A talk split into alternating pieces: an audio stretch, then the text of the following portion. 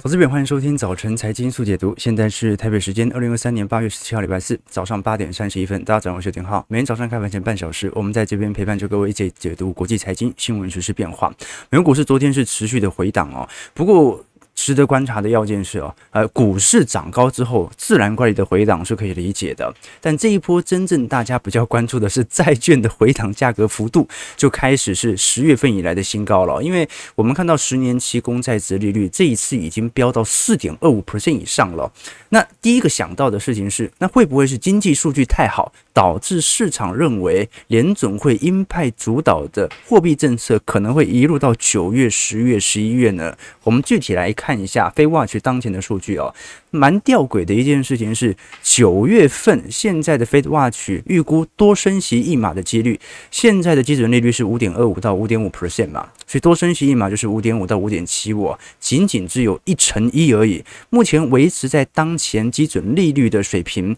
几率大概还是八十八点五 percent 哦，一直到十一月才开始有所松动。但是你也至少看得出来，九月份虽然不升息是共识，但是十一月和十二月啊，有可能多升息一码的几率开始有所增高，大概平均上行到三成三到三成七左右。好，但是呢，如果是由于殖利率水平上升对于股票市场的打击，那反而就没有那么担忧了。换句话说，如果现在市场上所反映的恐慌讯息是来自于债券价格没有这么如意的。在明年可能回到一个显著的拉升格局的话，对于股市它就不是一个太大的伤害。为什么？股债始终有它的替代效果的。如果利率还会再升，就足以彰显经济复苏是承能够承受实体利率政策的实质拉抬。所以在这种状态底下的话，那反而是把基本面的道路给铺清楚了。那反倒是对于债券的问题而言，虽然我们也很清楚，它就是最后一码到两码的升息距离，但是很多人可能熬不过持有。债券的长期时间，比如说很多人可能在今年上半年针对债券资产开始进行布局，是在对赌今年下半年有一个降息的过程。那现在时间可能顺延到二零二四年、二零二五年了，很多人可能受不了啊，忍不住先把钱拿去投 AI 股了，于是就产产生新一轮的资金轮动。但我们一直跟投资朋友分享啊，如果永远去追求市场上过度炒作的资产啊，你输了一次。就会输得很惨哦，所以还是跟大家分享啊，九月月份的升息共识，老实说不是特别的显著哦，一直到十一月才开始有一点转变。但我个人认为，升息预期不断的提升，对于股市不见得是一个大伤害。目前我们所看到的，更像是一个乖离的均值回调。事实上，我们可以观察到，如果从美银目前针对市场的风险水位来看，老实说。还是偏向悲观居多，只不过在整个二零二三年四月、五月、六月的 AI 行情之后，开始有一点拐底上弯。那现在来看哦，还远远达不到在过去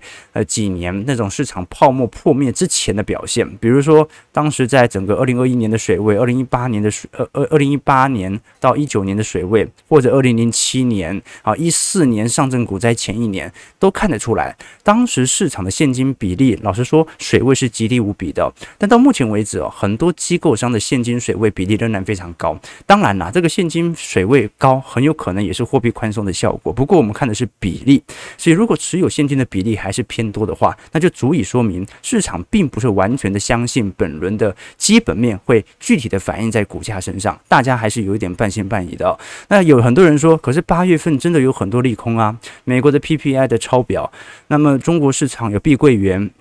有中信集团啊债务的问题啊，那么全球的制造业也有库存难销的问题，加上现在越来越接近八月二十三号辉达即将公布的财报，到底这一波的 AI 吹手能不能把所有的订单给拉起来呢？这个是市场上蛮怀疑的哦。不过我跟投资朋友分享啊，首先我们顶多说复苏之路它是曲折的，但是它不会改变整个复苏的结构。那第二点啊，对于系统性风险的问题啊，那每年都会有人提。以前有个笑话嘛，五个经济学家预测中了过去呃二呃应该讲呃一个经济学家预测中了过去二十次的经济衰退啊。那过去其实过去十年可能才发生两到三次而已啊，但他预测中了二十次，什么意思呢？就是呃。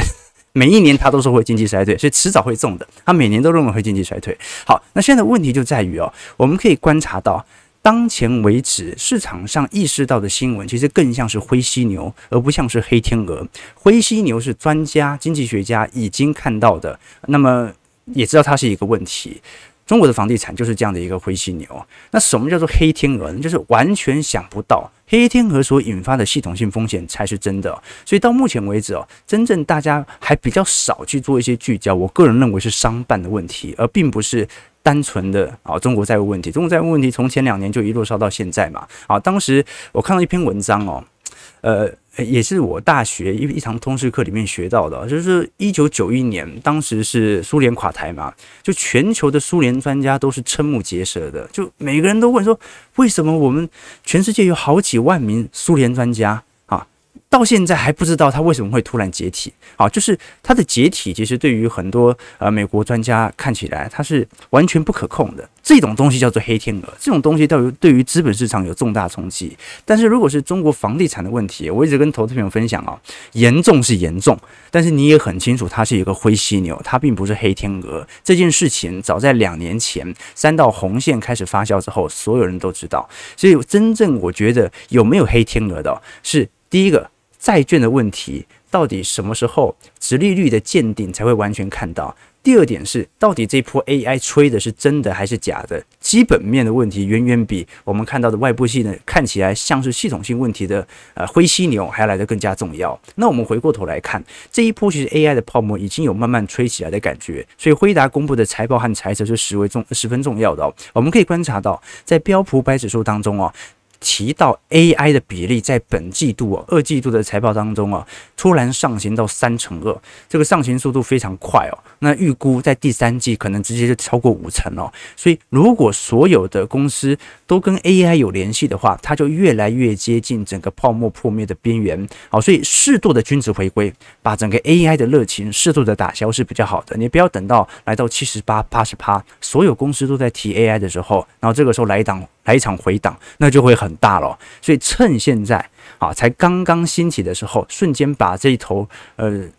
热情给浇灭，我觉得是非常重要的。那另外一点，你可以观察到，大部分所提出 AI 的领域还是属于科技板块，可是你看到房地产板块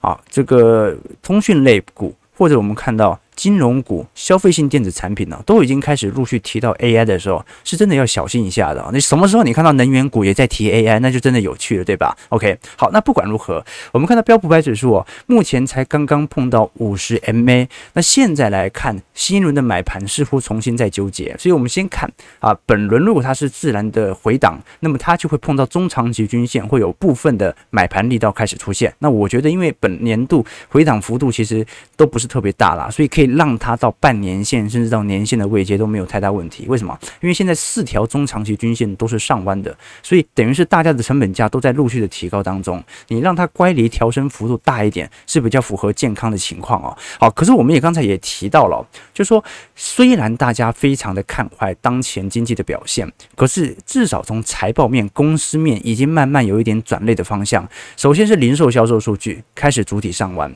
再来是亚特兰大的 GDP 闹模型。哦，这个上行幅度越来越快，越来越离谱了，居然已经认为在接下来一个季度。的经济成长率，呃，经济成长率的季增幅啊，可以接近到五个 percent，这就有点离谱了。三点九当时就有点高了，但是呃，亚特兰大联总会不断在提高第三季的 GDP 季增幅哦，啊，这就足以说明整个财报衰退的拐点已经在二季度见到，三季度就是一个跳升。那包括我们看到，在过去一段时间，罗素三千指数当中提到衰退的比例啊，从本来在一季度的二十七趴啊，创下过去十年来的新高，现在突然掉到十一。怕哦，就是这些呃，不管是中小型股或者中大型股啊，认为会衰退的几率都在下降。现在唯一会衰退的，认为会衰退的，就只剩下机构和投行而已哦。那事实上，市场的交易还是十分拥挤的，大多数是集中在科技股身上。我们把八月份跟七月份市场的做多情绪比较起来，你会观察到啊，市场有明显增多的。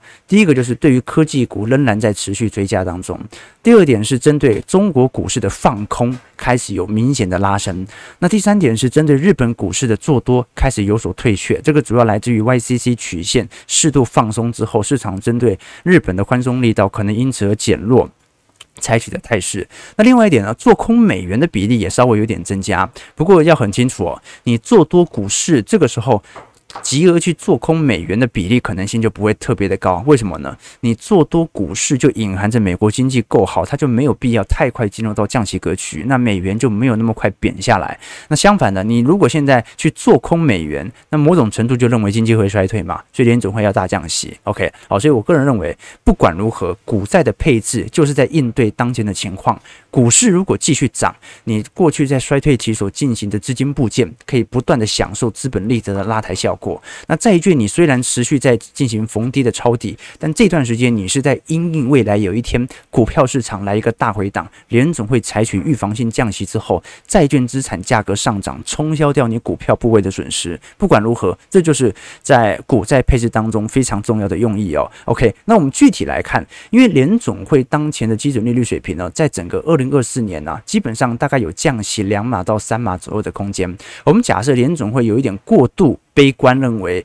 降息路径会来得太快，给它调升个一两码，明年降息的概率还是大概率。也就是说明年我们才会真实的面临到经济软着陆的区间，因为今年根本就不衰退，今年从 GDP 来看。根本就不算下行，所以今年只是制造业的库存问题比较严重，看起来是财报上的下行。但是在二零二四年才是整个经济软着陆的呃重要年份，所以二零二四年进行预防性降息的几率反而是比较高的啊。相对于今年，在这种状态底下，我们就可以把它视为债券价格。如果要进行初升段的建立的话，就是由预防性开始降息开始产生，而债券价格又会提前反映这种预防性降息，所以基本上而言，整个二零二三年下半年关注债券资产是有重要性的。当然了，随着市场开始像我们一样开始关注债券资产，通常。市场的焦点就不在债券资产了，而是在股票资产，可能就一路嘎上去，让市场上开始有明显的追加意愿。好，那我们可以观察到，如果现在美国股市指数啊都在陆续回档当中，它是不是也代表着股市反而也是一个适合布建的时机呢？我们来观察一下，道琼工业指数下跌一百八十点，零点五二 percent，在三万四千七百六十五点。道琼这一波下跌速度也开始有所出现了，标普下跌三十三点，零点七六 percent，在四千四百零四点。标普也碰到季线喽，所以就要看一下接下来有没有明显的买盘支撑了。不过有趣的事情是，大家也发现了，最近不只是台北股市量在缩，这个美国股市道琼和标普量都有一点缩哦，就是跌下来那波买盘意愿好像也不是特别高哦。那买盘意愿不是特别高，不是一件坏事哦。好，你看这种啊价跌量缩，帮助提前筑底嘛，就嗯量缩没人在卖股票了，那你要你要怎么跌呢？所以。价跌量缩，第一个，它更像是一种呃乖离上的回调。那第二种哦，是我们可以观察到这种市场上的量缩氛围，其实基本上足以表明，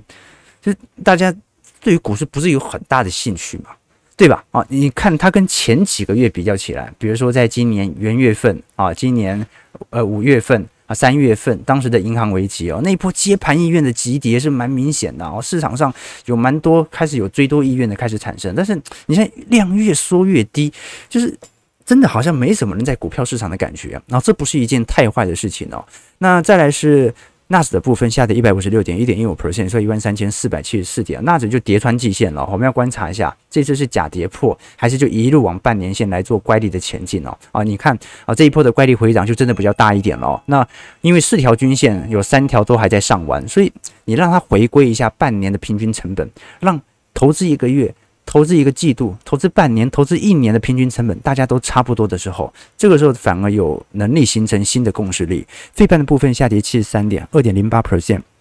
收在三千四百八十点，在下方震荡。不过值得留意的啦，昨天费半算跌很重，辉达跌了一点零三 percent，美光跌了一点七 percent。高通跌了一点三七 percent，应材跌了一点三 percent，AMD 跌了三点七 percent，德仪跌了一点四五 percent。可是台积电 ADR 昨天还上涨零点一一 percent 啊，好，看起来表现不是特别差。但我们也可以了解到了，好，今年如果大家是我们的会员投资朋友的话，会发现，因为我们持有的大部分是属于美国股市的大型科技全值股，所以表现绩效是极为亮丽的。可是你回过头来看，啊，去年我们的绩效是不是惨不忍睹啊？惨不忍睹，每接又跌，每接又跌，而且那个亏损金额放大速度非常之快哦。所以某种程度哦，你想要获取更高的资本利得的表现，你本身就隐含着更多的风险报酬嘛。但是你因为隐含风险报酬，你就更不可能去投入单一一档个股所形成的个股风险，因为它一旦经营公司体制有所改变之后，对于你的冲击很大。所以我们做一个回测，你会发现哦，的确你会发现在美。美国大型成长股当中啊，你定期定额，我们就不讲周期投资了，就讲定期定额，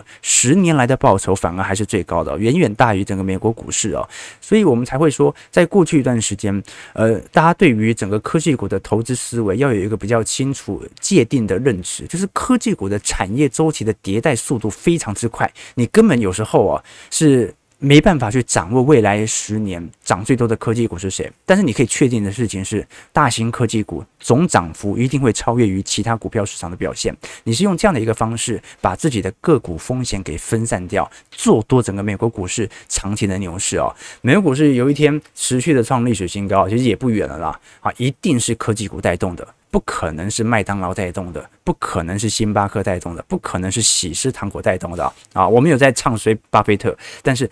生产力周期绝对不是由这些传产股来进行带动的。好，那另外一方面呢，很多人说，可是最近我们看到实体产业界的讯息也并没有显著好转的迹象。比如说，特斯拉在最近又宣布新一轮的降价潮，尤其针对中国市场。那你可以观察到这一波降价幅度，尤其是 Model Y 降价幅度是大概一点四万美元哦。哦，这个降价幅度，老实说，在中国市场也是非常大的哦。那我们可以了解到啊，你像 Model 3哦，虽然没有调降价格，但这一次补贴八千元的限时保险补贴，那就是变相降价嘛。OK，那特斯拉的降价潮还在持续，这也导致了未来整体第四季、第三季的财报可能表现也是不如预期，让市场上开始有所担忧。好，就说美国这些大型科技的硬体股，呃，如果表现都不是特别好的话，压力会不会特别大呢？我们可以观察到，在整个二零二三年，特斯拉的毛利率率哦，已经从过去往年的两成五下降到一成九了。我们过去跟投资朋友提过，比亚迪的毛利率大概在十二趴而已哦。所以过去特斯拉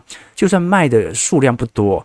它的毛利率是比亚迪的两倍，照样碾压比亚迪。但现在已经慢慢下滑到一成九了。好，但是呢，我个人认为特斯拉目前所进行的布局哦，它完全是在针对景气下行周期。明显的扩大市占，等待景气上行周期之后，马上报价就有可能会有所调升。特斯拉最近卖压是比较重一点啦，不过也快要碰到中长期均线，看一下到时候有没有显著的提升哦。我们过去跟投资朋友提过，特斯拉全球产能年产量大概是两百万辆，其中大概有接近一百万辆是属于上海超级工厂，那大概有七十万辆是属于加州厂，德国呃应该讲。对德国的柏林厂，还有德州厂哦，大概两个加起来也就三四十万辆，所以这两个厂估计这个量能根本就不够。真正的问题就在于上海厂这么多的产能，亚洲市场能不能完全的消耗？那我们过去跟投资朋友提过，其实从去年第四季特斯拉的降价潮到现在，已经有非常明显市场。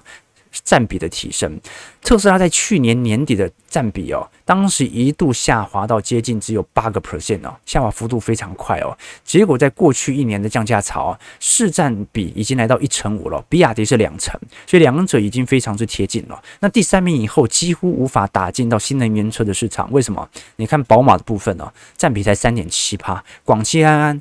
占比三点六趴，大众只有三点六趴，所以。种种迹象都表明，中国的电动车市场现在仅仅剩下比亚迪和特斯拉正在瓜分未来的市场。好，那重点就在于哦，特斯拉目前的在中国市占的显著提升呢，它其实更有利于未来整体市占的拉抬效果。为什么呢？因为我们都很清楚，特斯拉就像是苹果，比亚迪就像是三星，在过去几年的表现，你可以观察到啊，全球的新能源车明明现在在市占比当中就是比亚迪是第一名的，但是你可以观察到。最销售畅旺的车款反而是 Model Y 和 Model 3哦，说明什么意思啊？就是 iPhone 啊，你看都是出一台 Plus 或者一台 Pro 嘛，啊，就是 iPhone 的款式不多，但是卖的极为亮丽啊。但是呢，比亚迪或者三星的手机呢，款式非常多，毛利率也不是特别高。你看，呃，比亚迪的车型呢，都比较喜欢用朝代嘛，什么宋元明清，对不对？啊，那用这种方式基本上可以表明哦，啊，如果全球的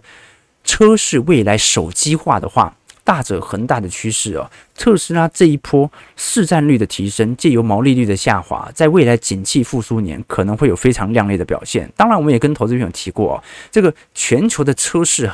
呃，基本上并不是特别好，只是电动车好而已。举个例子来说，在整个二零二三年，全球车市的销量啊，顶多也就八千万辆。其实，在整个二零二零年以后啊，全球车市就已经没有回到一九年、一八年九千万辆的水平了，所以车市早就已经饱和了。那我们现在关注。呃，电动车的原因是因为电动车它在蚕食原本的车市哦，所以它是新一轮的内阁的变革，它并不是一个完全生产力的提升啊，只是说它把过去的燃油车给取代掉。这个提供给投资朋友多做一些参考和留意。所以我个人认为啊，就是你不要看特斯拉的毛利率下滑，就认为它是一个景气下行周期的象征。它当然是有一点库存的问题，但是呢，它不会改变它本身在中国市场的战略做法。你会发现，它针对各州的降价策略又不太一样。是吧？好，所以我会觉得说，基本面呢，现在就是大家要雾里看花，多数人只看到利空，才有利于股票市场正常的回调之后啊，持续的走高。OK，好，小编要我但提醒大家一下，最近诈骗很多啊，大家可能看到有很多啊，这个浩哥的诈骗广告，那就还是要多小心，好不好？好，我以前我都跟大家开玩笑啊，除非你是啊漂亮的妹子，要不然浩哥是不会主动私讯你的啊。就是现在要声明，就算你是，我也不会。啊，除非是除非是有钱的阿姨啊，对啊，没有没有，就就是呃，大家要留意一下了，好，就是最近的确啊，这个诈骗的频率讯息又开始突然提高了啊，所以呃，如果有任何的疑问啊，那你当然可以来问我们啦，好，但是你通常点进去看一下他的粉丝人数就知道了，所以我觉得呢，只要跟钱有关的，大家都要呃，这个不管是居高思维，还是要了解啊，这个社会是很残酷的。我之前才看到一段话嘛，他说很多女孩子想要的只有渣男能给，很多男人想要的呢只有绿茶能给，那全人类想要的呢只有骗子能给。你仔细琢磨一下啊，这个话背后是有深意的。我觉得这个世界上之所以有骗子和谎言呢，就是因为我们有不切实际的需求嘛。那骗子和谎言呢，不过就是满足我们那些需求的供给而已哦。所以你要。杜绝被骗的好方法就是搞清楚自己到底要什么。如果你要孩子成长，你就不要只盯着他的考试成绩啊，那可能会带来作弊嘛。好，如果你是想要让自己的财富能够有所增长，那你要理解啊，那为什么大家都不采取那个看起来是诈骗的方式呢？好，就是我必须跟投资朋友分享了，就诈骗哦，诈骗的人一定是错的，但是被骗的人也要稍微去省思一下。好，我举个例子，其实你你我我身边很多。朋友会跟我讲，他说那种诈骗那么粗糙，怎么可能会被骗呢？就是那个是很八七的手段，尤其是诈骗集团啊做的手段，其实老实说了，一般人都能够分辨得出来啊。但是我想跟投资朋友分享的事情是哦，你看起来那种很白痴、很白目去骗你的，就是很离谱的，比如说啊，比如说谁谁谁就是啊躺在病床上，呃，我死前最后一波存股秘籍要交给你。感觉很扯，但是还是有人被骗了。那为什么要用这种方式骗呢？因为哦，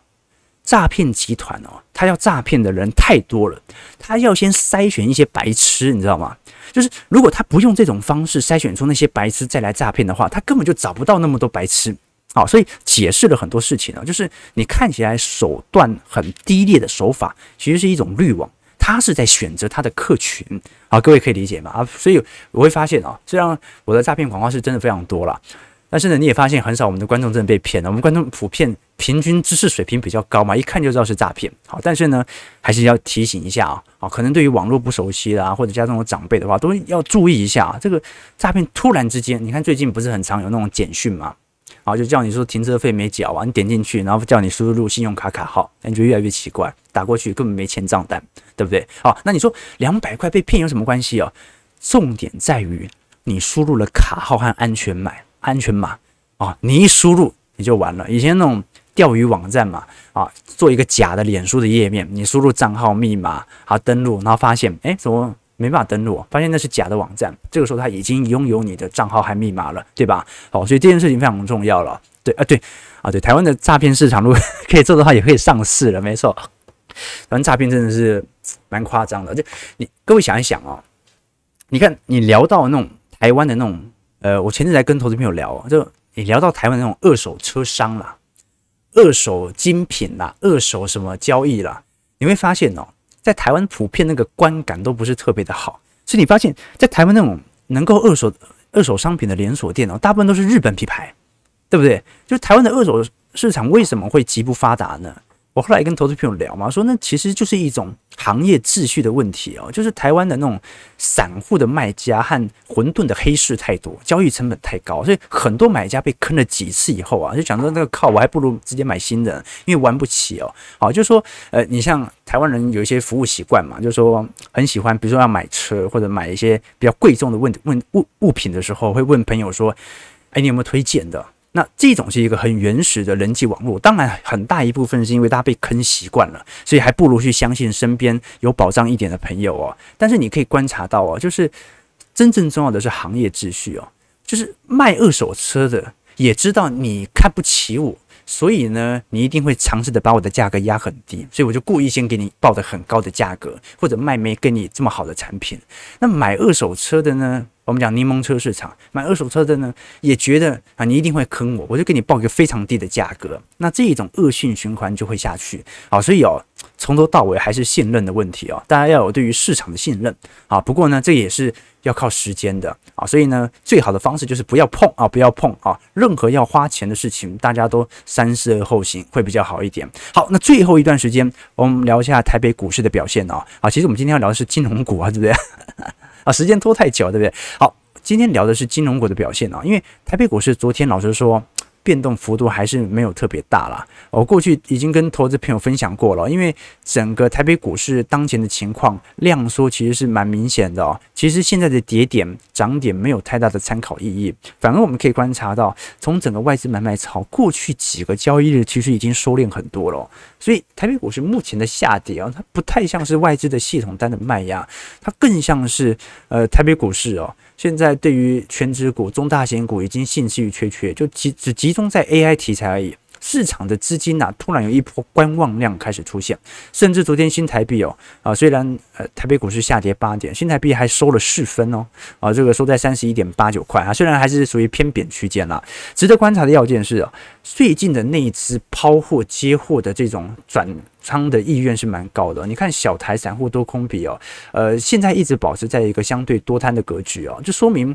这个市场还是认为本轮的乖离回调，至少就台北股市层面而言呢，啊，有开始追多的感觉。那另外一部分是，呃，因为量能也不高，所以其实也没有太大参考意义了。老实说就是这样子，就是我们现在所看到的数据啊。基本上没办法帮助我们做太多短期内行情的判断，真正能够判断的还是属于基本面啦。啊，主要是金融股的问题，因为金融股最近杀很重，大家有目共睹。那第一波的杀盘呢，是来自于碧桂园，那第二波的杀盘呢，其实还是很明显，然后就是市场上当资金移交到这些 AI 题材股之后啊，一定会有适度的资金流出，加上外资也在做一些调节嘛，好，所以看得出来金融股最近卖压比较重。可是我们仔细看一下。台湾金融股十四家金控七月份的自行结算获利哦，基本上表现是不差的哦。你可以观察到，在整体表现当中，如果是从实质每股盈余一月份到七月份的年增减率哦，大部分都已经回到正值上行阶段。中信金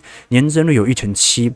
兆丰有八成七，元大三成四，第一金有两成五，永丰金两成。基本上只要是以银行作为主要营收来源的银行股、金融股表现都不错。那表现比较差的是哪一些呢？都是寿险股，富邦金、国泰金啊，衰退幅度分别是三成三和五个 percent，开发金衰退幅度也高达一成七。那从这些数据看得出来，目前寿险业即便台北股市、美国股市涨到现在，对它的实质拉抬效果还是不是特别显著。那原因为何呢？我过去跟投资朋友提过，台湾七大寿险业的金融资产有百分之八十。都是属于债券资产。你股市，台北股市涨到三万点，对它的获利拉抬效果都不是特别大。为什么？因为股市才占两成，台股更小。所以只有一个办法，让台湾的寿险业能够有显著资金拉抬效果的提升，或者让它的股价未来有更多的展望空间，那就是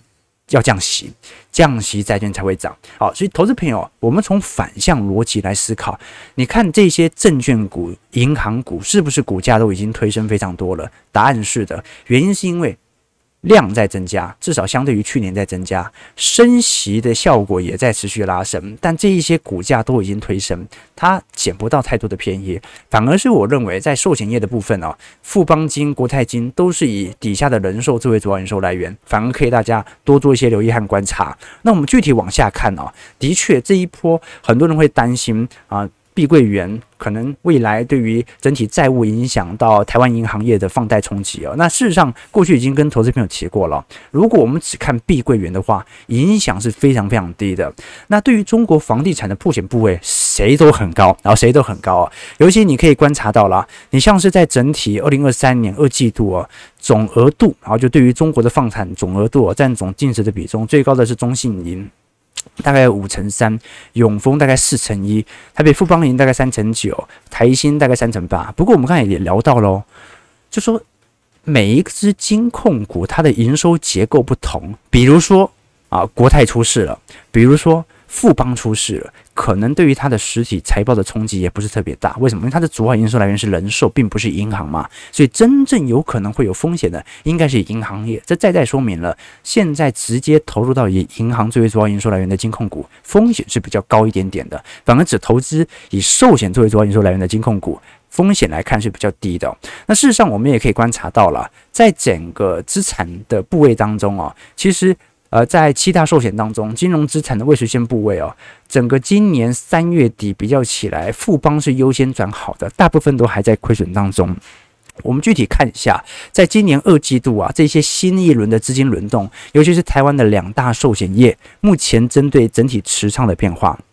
那看得出来哦，呃，其实国泰金在二季度是进行大量的回补，好像是回补台积电的部分，回补联发科、远传，然后兆丰金、广达、纬创。那可以看得出来了，就是呃，基本上这些寿险业针对整体台北股市的资金部件呢，仍然还是属于中性偏防御居多。好，就是台湾寿险业可能一直到目前为止哦，仍然保持着跟去年第四季度一样的心情，认为台北股市还是有很大回档的几率。好，那大家不要觉得寿险业是一种机构，寿险业就是我们，寿险业就是散户，寿险业就是属于整体内资。为什么？因为大量的储蓄险，呃，我们买的保单基本上都是流到这些寿险业拿去买其他海呃海外资产或者国内资产哦，所以基本上从寿险的布局就足以彰显啊、台北股市内资目前。钱还是属于偏防御性的角度，再再说明一件事情，大家还是有点怕。那你看富邦金绩效量力比较好的哦，它基本上就是属于电子股的权重了。所以因为全台湾最大的寿险业还是国寿嘛，目前为止你可以看得出来，两大寿险业针对台北股市布局的方向产生的分歧，值得大家来多做些留意啊。基本上我个人认为，从这些数据还是可以佐证，不管是散户、内资、机构、投行，对于整体台北股市。啊，或者全球股市都还是有一点怕怕的啊！就即便这一轮回调了，你也看不到，啊，来接啊，来接啊！这一轮回调，回调就是买点，There is no alternative。好，这美国股市最近流行的一段话。我也别无选择，只能回调就买，对吧？好，除除除了股市还能涨什么呢？好，台北股市下跌一百一十五点哦，今天量能稍微放大一点到三千四百亿哦，但还是有点偏低，还是有点偏低啊，那也不错啦啊，反正就有利于乖离的回调，对吧？OK，好，这个好，我怎么觉得今天聊的是阿姨哦？没有没有没有没有啊，这个这个不管是啊，我们不能讲阿姨嘛，这这这这个叫做啊。呃高龄少女，好，高龄少女，对，这大家要留意一下，哦，就是这种事情呢，被骗一次就已经很严重了，好，所以就是宁愿小心，也不要啊步上这个后尘，对不对？OK，对啊，私下有亲朋好友被害到破产的真的很多啊，没错没错，啊，真的要小心了，好，因为今天诈骗讯息真的很多。连我自己都看到自己好多，我以为他会故意去区别，你知道吗？就是本人自己是看不到的。结果我我用自己的脸书去划，发现哎也好多我自己的广告。我想说，对不对？我们小编怎么那么有钱呐、啊？好好好，哎，反正都都不是，点进去都不是我，点进去都加 line at，所以大家就是要小心啊，要小心。好，OK，啊，很重要，所以要讲三次。感谢各位见参与，如果喜欢我们节目，记得帮我们订阅、按赞、加分享。那我们就明天早上八点半早晨财经速解读再相见。祝各位同事朋友开门顺利，操盘愉快。